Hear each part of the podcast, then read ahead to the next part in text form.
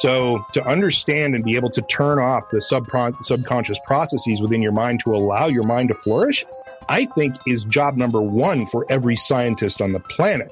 And if you can get into that place of meta awareness to where you understand what is coming together, there are only two components that I talk about in uh, Mind Hacking Happiness. If you learn about those two components that create every emotional response that you have, you can start to train your brain to turn off your emotional responses and your emotional processing to be able to allow your cognitive processing to flourish at a level that you never thought was possible. That was Sean Webb, author and engineer. And we actually asked him to join the podcast today to talk about refreshing yourself, to talk about meditation. But this episode actually went a whole lot deeper than that and, and kind of deeper than I even anticipated it. Um, he talked a lot about how your mind works and how to become unconsciously competent in terms of the way that you're reacting to things that are happening throughout your day. And I was I was just blown away by this conversation. I love talking to Sean. I think we could have talked to him for at least two hours on this topic. What, what were your some of the things that you took away from the episode, Christine? Well, one was agreeing with you that I was blown away too. It was so much fun.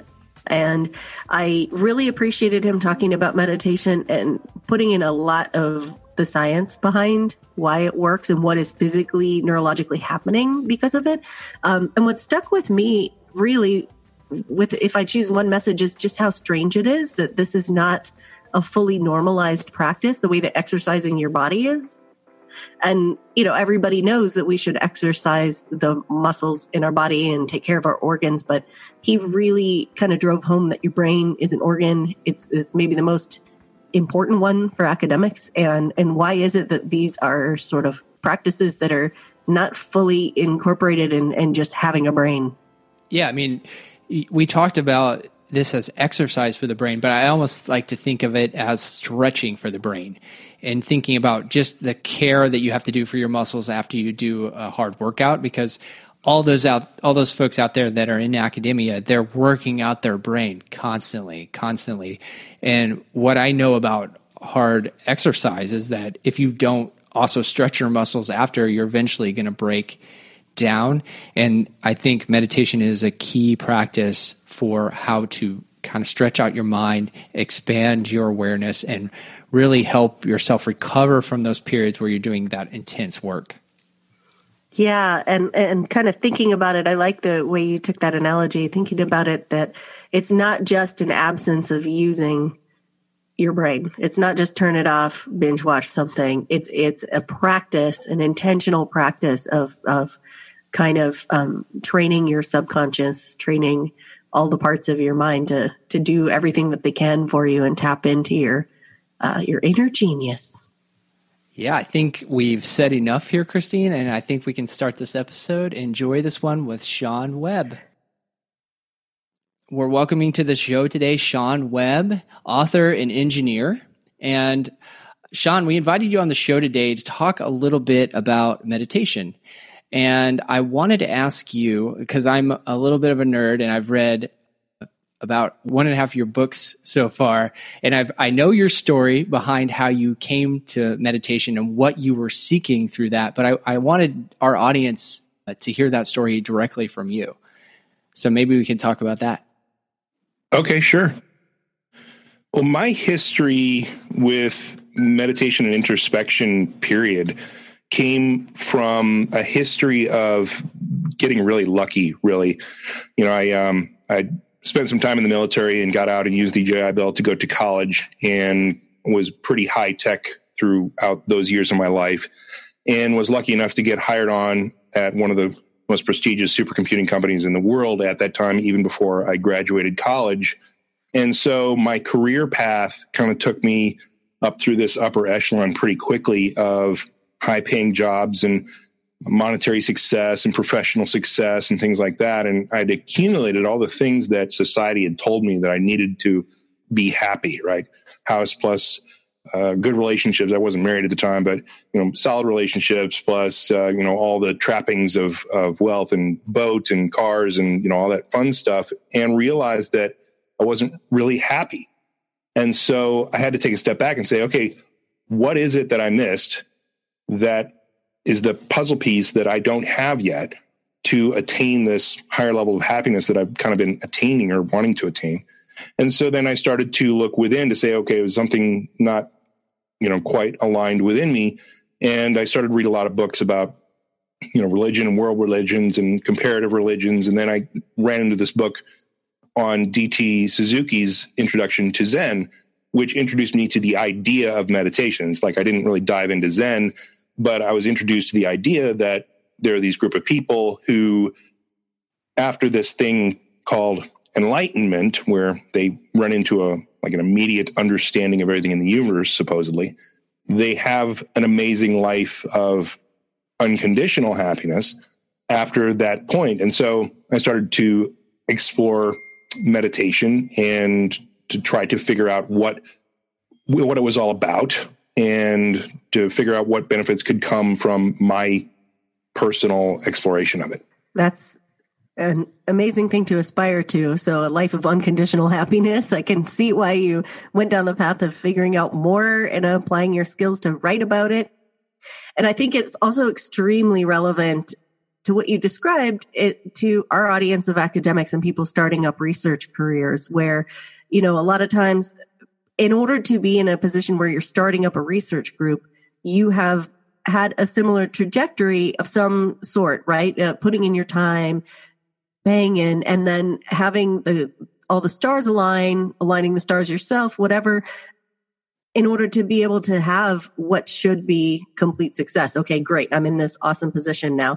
And my mind is expected to be on and going and going in a thousand directions and juggling many different variables, a large percentage of which are invisible ones that I'm figuring out, you know, through context clues as I go. And so I feel like academics are particularly uh, well positioned to benefit well from something that is kind of a zeitgeist moment right now, which is an understanding of meditation. I mean, if you look on different apps that you can download for your phone, meditation ones rise to the top.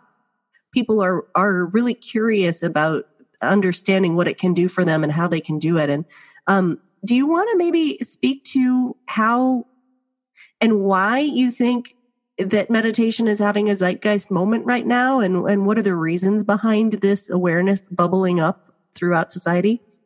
Sure. You know, I mean, the mind is your number one tool for happiness, is something that I've discovered over the last uh, couple of decades. And, you know, it's one of the most plastic organs within your body as well, right? It is the organ that is most designed to change in form and function depending on how you use it. And so a lot of people are simply waking up to that fact that you can use your mind to change your gray matter. And studies have, you know, proven this out dozens of times, hundreds of times at this point that you know, meditation has been studied even with control groups and things like that. And they've done brain scans to show gray matter increases and decreases in certain areas of the brain that are pro social, beneficial for um, cognitive application, for you know, like they just for the the scientists in the group would love to to know about the fact that 15 minutes of meditation will re, will double your resistance to biases immediately following the meditation, which is really cool. If you want to go into a, a study or or some type of you know discipline where you need to remove your biases before figuring out what the results of your you know science is going to be uh, sit down and meditate for 15 minutes, right? I think it's the interest is because you know you can literally improve the function of your brain with how you intentionally um, use your awareness, and I think people are just starting to understand like how amazing that is because our brain is you know of course the the main function that creates our mind and our mind creates our whole existence. It creates the quality of our existence. It cre- creates the quality of our relationships. It creates the quality of our science. It creates the quality of our discovery. And the better and more well tuned that organ is, the better our outcomes are across the board in life in general, not just in, you know, science and the things that we do, but everything that we do. And so I think everybody's starting to like, wow, uh, I'm really interested in maybe how to supercharge my brain at this point because the science is showing that you know meditation is one of those amazing tools to do so. Yeah, I think that the first objection, I'm thinking of people objecting, right?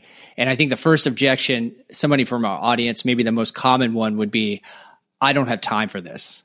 I'm busy. I'm I'm running around. I need to take care of all these different things. What would you say? And maybe you've worked for, with people just like this. Maybe you have a story where someone said, I don't have time for this. I'd rather not do it.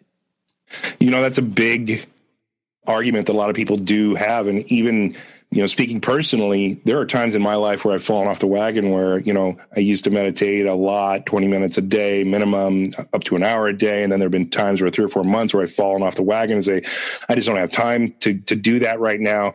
And then I find that because of the plastic changes that occur in my brain, my life gets a little more hectic over time, which is kind of, you know, counterintuitive, but it kind of makes sense if you, if you think about it you know, first of all, you know, there's a lot of skeptics that say, you know, what is this meditation thing all about? And is it, does it really work? And the science behind it isn't really awesome. And you know and those are really valid points to address because you know it's not like you can have a double blind uh, placebo controlled study where you know you have somebody that doesn't know whether or not they're getting the medicine because if you're not meditating as a control control group, it's pretty obvious that you're not meditating, and and so there's going to be some kind of placebo effect that happens in the actual group that's meditating.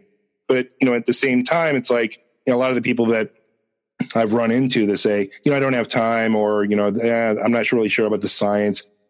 I always ask them, well, are you meditating? And their answer is always pretty much no you know, I'm not meditating because of whatever biases that they're bringing into their, um, you know, mindset. And so they don't understand the potential benefits within their own life. And, you know, it's a, it's really easy to say, you know, I don't have time. You know, it's, my life is too hectic, too out of control. I just don't have enough time window to set aside 20 to 60 minutes a day to sit down and try to control my attention or whatever it is.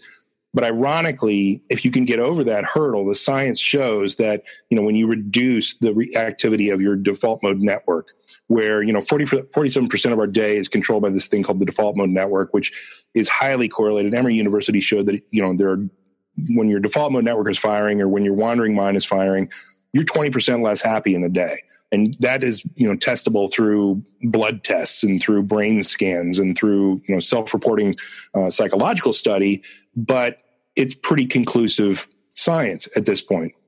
And so if you can get by the fact that your brain is a little too hectic or your schedule's a little too hectic or you don't have enough time to meditate and you start meditating, it's amazing how many cycles actually open up for you to be more efficient during the time that you do have for the rest of the day and you get more done. And then that opens up even more time to have a higher level of happiness, have a higher level of efficacy. I mean, you know, the studies are pretty conclusive regarding you know meditation at this point that you know you have increased memory um, you know increased immune system response so that you get sick less often. So you're going to have more hours where you're not out on the on the couch trying to kill the flu. You know it's like if you look past the i don't have time then you might be really surprised at the results. Wow that's um in- incredibly compelling. And i think i love that you're basing it in a lot of studies you know, especially in our STEM obsessed culture and also all of us pretty much who are, are part of Team Helium community are, are really steeped in scientific method and engineering and, you know, controlling and, and collecting data. So you know if something's real, even though, you know, experiential knowledge of real life is also its own type of data, which I, I think is important. So I'll use myself as, as an example here because so I'm a person who completely believes I'm I'm drinking the Kool-Aid so much, I'll drink it all. I believe it's true that it would bring me benefit. And I also believe that I don't have time, but I believe that I'm wrong in that belief. Um, and so I'm I'm kind of primed for this. But I think that another barrier, once you get past the idea that okay, this could add value, it could buy me more time in terms of efficiency than than I think I'm losing by doing this activity. But another barrier is just ignorance of the practical nuts and bolts of what do I do. So in fact, this week I had an acupuncture appointment and my acupuncturist wrote me on her prescription pad, meditate two minutes a day.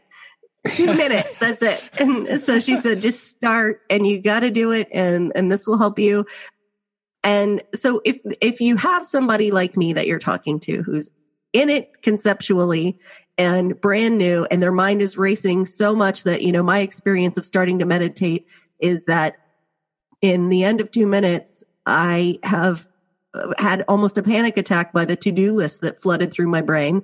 And, and um and uh, you know it's a cycle of just saying drop it drop that thought drop that thought. But could you kind of walk people like me or anybody else who might be listening through some practical steps of where to start and what to do yeah meditation isn't really hard but it's the hardest thing in the world right? It's because the problem is you know you're dealing with a, a, a plastic organ that is designed to um, defend self and keep you alive. It's our organ of survival, right? And so its pattern is to always bring up things in our awareness that could be a threat to self, like, oh my gosh, am I prepared for this meeting tomorrow? Is ultimately an extension of, oh, is that a hose or is that a snake on the ground, right? It is a, you know, is this person a threat? Is this idea a threat? Is this headline a threat? Is this um, whatever it is that's going on a threat? Is that big noise a threat over there?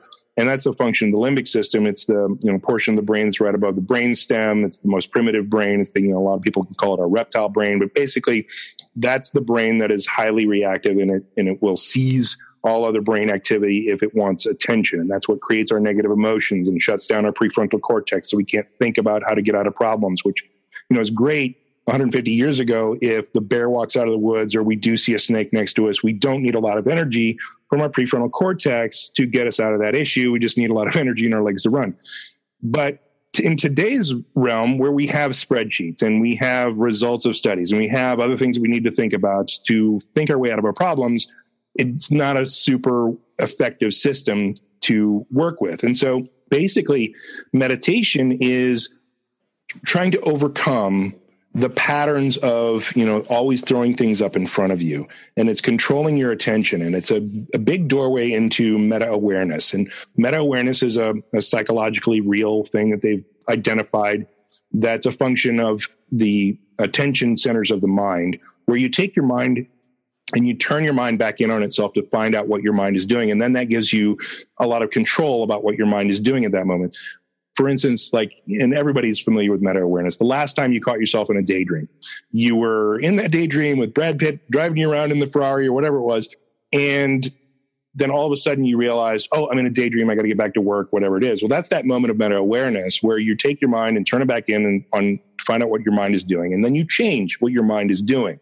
Well, you can do that intentionally. And it's the most power empowering function of your human mind to say, okay, we're not going to waste some cycles on that um, we're going to focus our awareness and focus our attention on the things that we need to be doing to be more effective. And so meditation is just that ability to train your mind to get over the distractions that it throws up constantly. And a lot of these distractions are things that can shut down your thinking brain if they're emotionally based, like you don't like how a colleague uh, is treating you or said something in a meeting or a staff meeting or whatever it is those things can actually inhibit your ability to get your work done. And so when you train your attention and you watch your mind, you're dumping yourself into a meta awareness state that allows you control over your mind, which then will allow you control in those moments where you need control the most. So if you start with, let's say, attention on your breath, this is the easiest meditation you can do where you sit in a chair or a comfortable position and you focus nothing on um, anything except what it feels like to take a breath. And you can do this as simply as, you know, one 15 second breath, nice slow breath of your body. And then that's meditation if you're focusing on you know how the breath feels as it passes through your nose or how it feels that your diaphragm is going in and out your attention is on your body and you're focusing your attention. And this has very specific effects on your anterior cingulate cortex where your attention center is kind of the traffic cop of what's going on. Um, and your acc is then saying okay let's ignore all the other inputs for a moment. That builds plasticity over time. It's going to be really tough to do for folks who are brand new to it but if you can do it for one breath or two breaths or 10 breaths and just count the breaths and just, you know, focus on counting until you lose count and then you're like, oh crap, I lost count. What, what number am I on? and I'm thinking about lunch tomorrow and all this other stuff. It's like, you know, if you keep going back to it, then that builds that plasticity. Just like, you know, you practice shooting a basketball or trying to hit a baseball or you try to do crossword puzzles better, you get better at it over time. Your brain and your subconscious will help you do this over time as you do it more and more.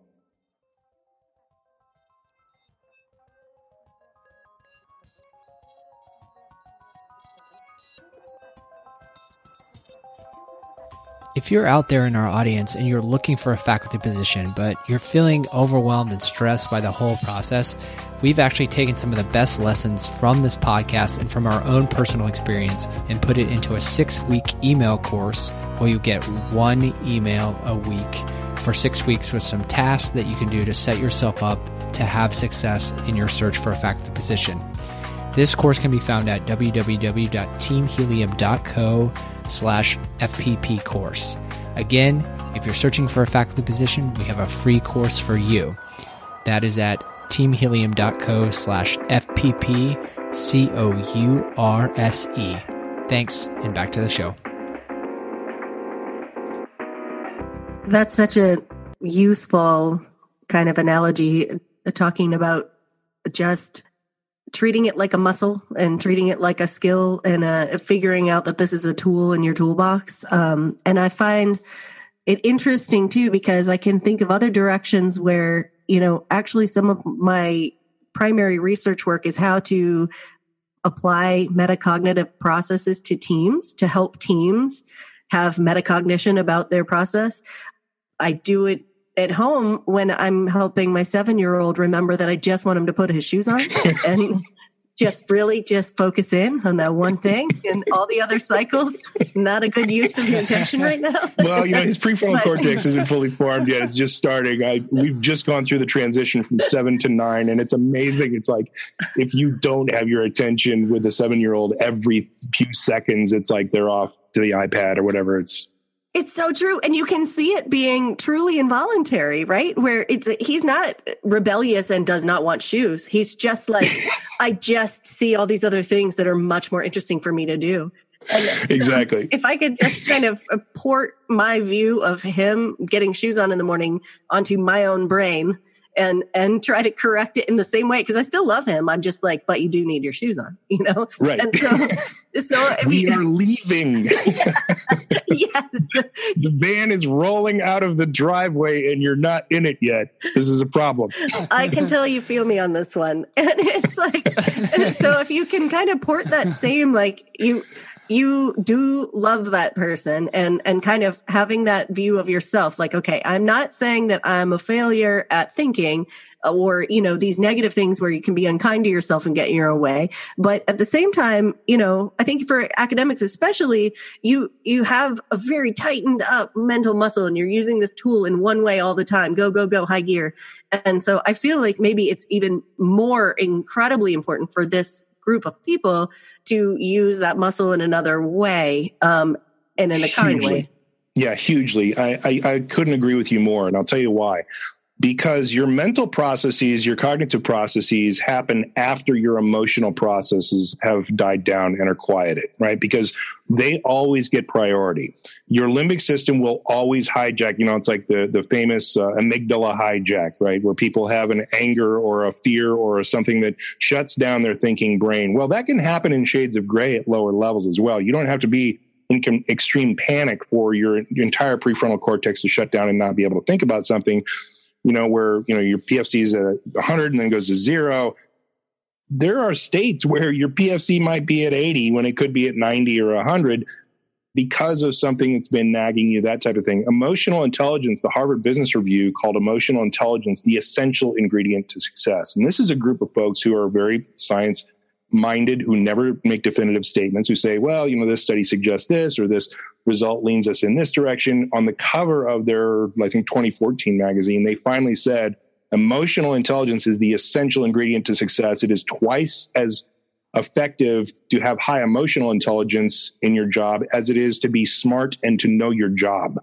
So to understand and be able to turn off the subconscious processes within your mind to allow your mind to flourish I think is job number one for every scientist on the planet. And if you can get into that place of meta awareness to where you understand what is coming together, there are only two components that I talk about in uh, Mind Hacking Happiness. If you learn about those two components that create every emotional response that you have, you can start to train your brain to turn off your emotional responses and your emotional processing to be able to allow your cognitive processing to flourish at a level that you never thought was possible, which is how I got into this whole thing in the first place. Like after meditating for a while, I had this, there was this click in my brain where there and now i understand it as a physiological change. There was like a glutamatergic storm and you know some synapses got burned out and you know the, the way that my mind actually functioned changed like from one day to the next. And then you know i had to do a couple of decades worth of study to figure out what had happened within my own brain. Well you know i thought i was pretty intelligent before the level of intelligence that opened up after that was like unfathomable. It's it's it still blows my mind today at how easy some things that used to be really challenging for me are now like second nature almost in my mind. And you know, a lot of people are going to be coming at that from a very familiar point of view. Like you know, they're they're going to be in that seat where they're like, yeah, there's a lot of stuff that I figured out that people are, you know, spend years on and it takes me 15 minutes to understand. Well, you don't even understand how much that can improve when you start to get your subconscious processing out of the way and allow your cognitive processing to you know without governance uh, flow limitless. It's it's amazing. Yeah you talk about in your i think it's i don't know if it's volume one or volume two but you talk about this concept of unconscious competence right this adult learning model yes. And I think a lot of people in our audience, they have a very specific subject that they've studied for many, many years that they, they've experienced that unconscious competence with. But I think yeah. what people in the audience can realize is that they can do the same thing with their emotions, with their meta awareness. And, and, and a lot of times people struggle sometimes, right? So I'm thinking of a specific example, like they sit down to write a grant or write a paper. They're distracted there there's something that's bothering them emotionally if you're practicing if you're doing these types of practices for years and i'm i'm not there yet but i think the goal is to get unconsciously competent at just being able to put yourself back into a state where you're like oh yeah this is what i'm doing this is this is what i'm focusing on i mean this is a very practical consideration but i think there's so many dings whirs beeps, notifications, students knocking on your door that this is a skill that you have to cultivate because otherwise the, the world is going to take you down a, a different alleyway that's probably not very productive. Right. And, you know, the studies prove out that you can train your mind to react at a subconscious level. Like one of the, the, the coolest things, it was, you know, n equals one. But there was a, a, a French Buddhist monk, uh, Matthieu Ricard, who was literally measured as the happiest man on the planet. That's his claim to fame. If you want to Google him, you can read a little bit more about him. But basically, they put him in a brain fMRI scan to show that he had negated his startle reflex. Where you know they told him that they were going to put him in the study for something else, and they put headphones on him, and then they surprised him with loud noises, and his amygdala and his limbic system didn't react, period, because he had simply meditated his startle reflex down to nothing. And so, um, you know, that's that's a portion of the brain you normally can't control unless you've worked on it for a while and it becomes an automatic response. And he successfully did that, and he also had the most uh, left leaning on his prefrontal cortex uh, on his default mode processing, which is the area highly correlated with you know happiness and uh, compassion, altruism, things like that. And uh, his measurements, I mean, it was it wasn't like a self-reporting thing. It was a here's his brain scan, and it proves out the you know what he was doing. So I know you talk about that uh, Matthieu Ricard a lot in in your books, he's I, have actually I haven't read anything about him, uh, but I'm I'm kind of fascinated. One because my wife is French, so I'm like, oh, I should know about this guy. I don't know why I don't know anything about this guy, but I feel like sometimes people put the the people that oh that's for somebody else like it's not part of my own like you talk about in your books it's part not part of my self map to be like these types of people because they've make a made a choice so I guess what would you say about people that kind of like say, "Oh, that's that's not going to be something for me." uh, because I think part of the point you're making in the book is that this actually can be for everyone and that this can really help uh, let's say in our case like our audience like the entire scientific community engineering community can really benefit if there were more people that had a very close connection with you know and were able to enter meta awareness more readily we would get a lot more done. We would be a lot more happy. What would you say to that?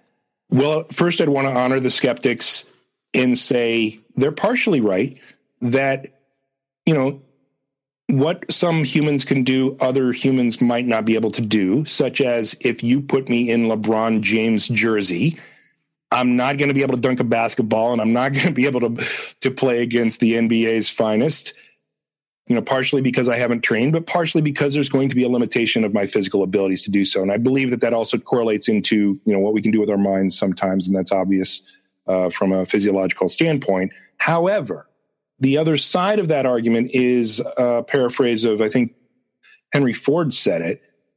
If you think you can or you think you can't, you're right and that sets your expectation of what your limitations are. And then you want to live up to those limitations from a physiological standpoint in your brain that you know a defensive self mechanism if you put an idea on as a piece of your sense of self where you say i can't your brain is designed to defend that.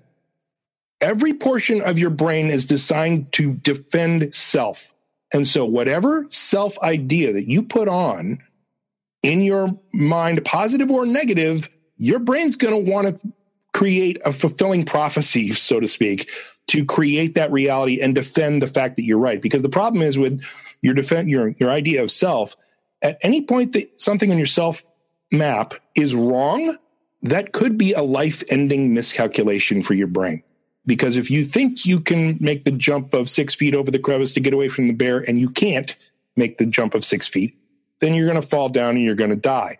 And so your brain must create this sense of self that is the definition of you that is correct all the time, because if it's not, then you could end your existence based on one of those miscalculations. And so if you put on a negative idea associated with self, your brain's going to want to fulfill it because it doesn't want to have to rewrite the self map because you know there are only two things in your entire mind that are always comparing each other to create 100% of your emotions. And one is the perception of whatever's going on in your in your mind in, with an appraisal process of whether that's good and bad, including everything that's happening around you and all your senses. And the other thing is this sense of self. Does this apply to me? Does this apply to my existence as it you know I define it here on earth? And at any point that one of these things needs to change, and this is our huge resistance to change in general, anytime that the brain needs to change something on the sense of self map, then all of a sudden, not only is the old familiar list gone, and now we have to start comparing every one of our perceptions with a brand new list. And oh my gosh, why are we changing? No, I know I don't really want to lose that weight because then I'm going to have a, change in my sense of self. And, you know, I don't really want to go to the gym because then I'm going to have a change in my sense of self. We resist change. Well, the other side of that equation is that if you change self, everything that you've checked for past risks and now has to be rechecked for the brand new list. And so there's a huge resistance in the brain on changing your sense of self, period. It's just a physiological uh, outcome.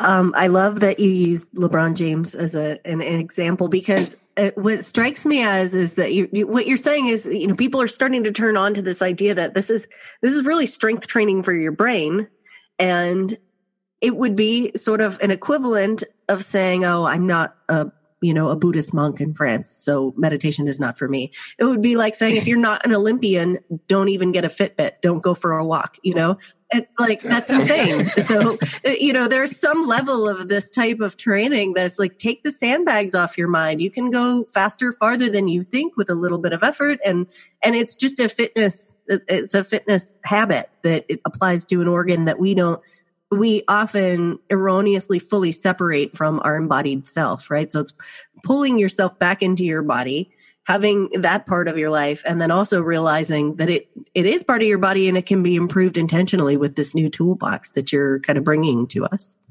Completely, completely. And after you work with it for a while, and see, that's what the amazing part is, is once you work with your mind and once you work with your awareness for a while, and you start to understand the the science really behind what you're doing, it's really cool because you know, the nervous system en masse is just a big communications network. And a communications network typically wants to have some type of response back that says, okay, message received, and we're going to do something with your message. Well, that's exactly what your emotional processing system does 100% of the time. It sends messages up to the prefrontal cortex and the medial prefrontal cortex and the right ventrolateral prefrontal cortex, do an assessment, and it says, okay, I understand. And they, they showed this with Matt Lieberman in the UCLA uh, studies, the name attainment studies that spawned dozens of copycat studies that approved the results. When you put just a simple understanding of a word associated with an emotional response, that starts to shut off your limbic system because the limbic system gets the message that, okay, the message that I sent forward was received and they're doing something with it, so we can stop sending it. Well, that's called emotional resolution. Well, when you start to understand the actual process within your mind that creates all of your emotions in the first place, from the two variables that create them, that's like the name it, effect on steroids. And then from that, the plasticity starts to build and you start to emotionally regulate from a subconscious process. And if you want to talk about supercharging your brain for cognitive processing and intellectual prowess, start doing that. You'll be amazed at what happens. I think that is a perfect way to end. I think people are going to want to pause the podcast and uh, go go off and, and find a meditation practice. Uh, this is awesome. Thank you so much, Sean. Uh, I want to. I know that you. Well, obviously, I've mentioned your books. Uh, you've got Mind Hacking Happiness, Volume One and Volume Two that you've you've self published. Those are available on Amazon, right? And I don't know if you want to mention your podcast projects. Well, sure. Um, you know, and by the way, that you know, we talked about a lot about meditation today. In uh, in the Mind Hacking Happiness Red Book, there's an additional level of dumping you into a meta awareness with some tools and things that are beyond meditation that you can do, which are independent of and additive to meditation. So, if you're interested in that kind of stuff, read the Red Book. If you're interested in uh, expanding consciousness and things like that, that's the that's the Blue Book the podcast that we're doing, there's one that I'm doing that's basically just kind of post book support that people are like, give me more. So I'm doing this mind hacking happiness podcast thing that we just fired up. And uh, it turns out that a couple of Navy SEALs who are reporting that uh, the Red Book is the best mind training manual on the planet after going through the Mind SEAL training gym uh, up in um, Virginia, they're like, well, let's do a podcast and talk about uh, consciousness expansion and taking control of your mind and yada, yada, yada. So we're going to do a Two Seals and a Walrus podcast, which is, as a warning, very raw. I mean, these guys are, you know, excessively trained warriors, and you can imagine the vocabulary that they want to use normally. But uh, at least it's going to be funny, and uh, we're going to try to bring mind control to the masses through, you know, general interest. I'm in. Just can't listen to that one with the kids in the car. no, this is going to be an adult only podcast. All right. Well, thank you for joining us today. This was great. Yeah, thank you so much. Oh, thanks for having me. Yeah, it was great being with you guys. A couple more things here, Team Helium. Episode 27 the resources and the notes and the transcript for this episode can be found at www.teamhelium.co slash episode 27. There you can actually find clickable links to different parts of the episode. So if you want to go back and listen to a very specific part of the episode, you can go to that webpage and there's links there with timestamps to really refresh your memory about the different parts. So if you want to go back and just listen to a particular part, that's a great resource for you. We have a special announcement for he- you here at the end of this episode. We are launching a course in the fall of 2019 for those who don't want to feel isolated, stressed, or overwhelmed looking for faculty positions. We've had such a great response to our email course that we're actually launching a paid course for people searching for faculty positions. That course will match you with a mastermind group and give you weekly coaching on the things that you need to know to get to your faculty position. If you want to sign up for that course, you can find that at www.teamhelium.co slash one. That is the number one. You can say hello to us on Twitter at Helium Podcasts, or you can go and give a review on iTunes. If you really love the show, we'd love to hear your feedback on these episodes. We also love to hear your ideas for any future episodes of Helium Podcast. As usual, the episode music was provided by mblakemusic.com. And the episode was edited by Zach Hendren, produced by Christine Ogilvie Hendren and Matt Hotze. One last note the month of July with Team Helium and Helium Podcast is all about teaching. So we have three episodes that we have recorded for you. I'm excited about those episodes. Episode 29, 30, and 31 will be for you as an early career researcher, whether or not you're a postdoc that's trying to land your first faculty position and understand the kinds of things you need to do in terms of your teaching part of your CV or if you're a faculty member just starting out and you want to know how to build a brand new course, or if you're a faculty member that's reconsidering some of the courses that you've already built and you want to try to iterate on them and improve on them, these three episodes are for you. So look out for the first of those three episodes to be released on July 2nd.